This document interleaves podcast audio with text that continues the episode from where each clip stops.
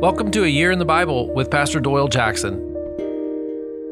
Day 273, Micah chapters 2 through 6. Can you hear me now? Day 273. Can you hear me now is the famous line from the cell phone commercials of the early 2000s. The point was trying to be made that one cell service was better than another's. That's because of coverage and connection and stuff like that. The prophets of God never taught in a vacuum. So, what that means is, even though they were the voice of God at times, they were not alone. There were always several prophets speaking. Micah is a rural prophet. That means that he lives out in the country west of Jerusalem closer to the fields of the coast, but still in the rolling hills. He's not from the city or wealth. He's prophesying in the same time as Isaiah and Hosea, who are city prophets. I mean, some of them actually have priestly or royal connections. These guys had education, training, they lived in town. See, God uses all types of people to share his message. God is speaking through Micah and all the different prophets to speak to the people. Can you hear God better if the person has a similar background to you? Would it help if he or she stands in a field or on the Temple Mount? See, Jesus went to both worlds, and each context was amazed by his wisdom. Even when he arrived in Jerusalem as a young man, you know, a preteen, they were amazed at what he understood. You and I are called to speak up. Maybe you're the perfect person for someone else to hear God. Micah sees the sins of Israel in the north and how they've spread to Judah and Jerusalem. The people in the cities are accepting this ungodly way and behavior.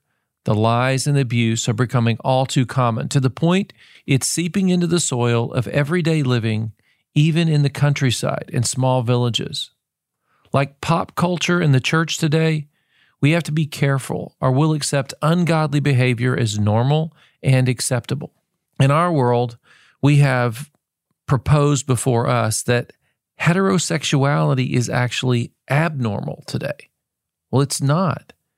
God created us male and female, men and women. That's how we reproduce. It's kind of obvious. In the midst of his concern, God touches Micah with a vision. It's like it goes out in rings from Judah to Israel to the nation. He sees their sinful ways, but he also sees God too. He even gets a picture from God of the future and the Messiah. His prophecy is like a prayer of hope in some ways. He warns the people who plot evil while they lay around at night on their beds. God says, I am planning disaster against this people in chapter 2, verse 3. He rebukes the leaders and false prophets of his day in chapter 3. And in chapter 4, he sees the future, the last days. And in chapter 5, Jesus the Messiah.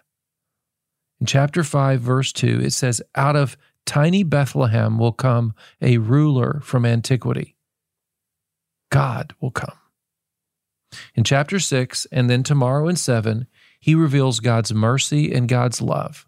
Listen to Micah 6 8. He has shown you, a mortal, what is good. And what does the Lord require of you? To act justly, to love mercy, and to walk humbly with your God. So today, walk in obedience with God. Can you hear Him now? Let's pray. Father, I can hear you. Help me to walk with you. Thank you for speaking to me in Micah. Amen. God's word reveals the future, so keep reading and invite someone to join us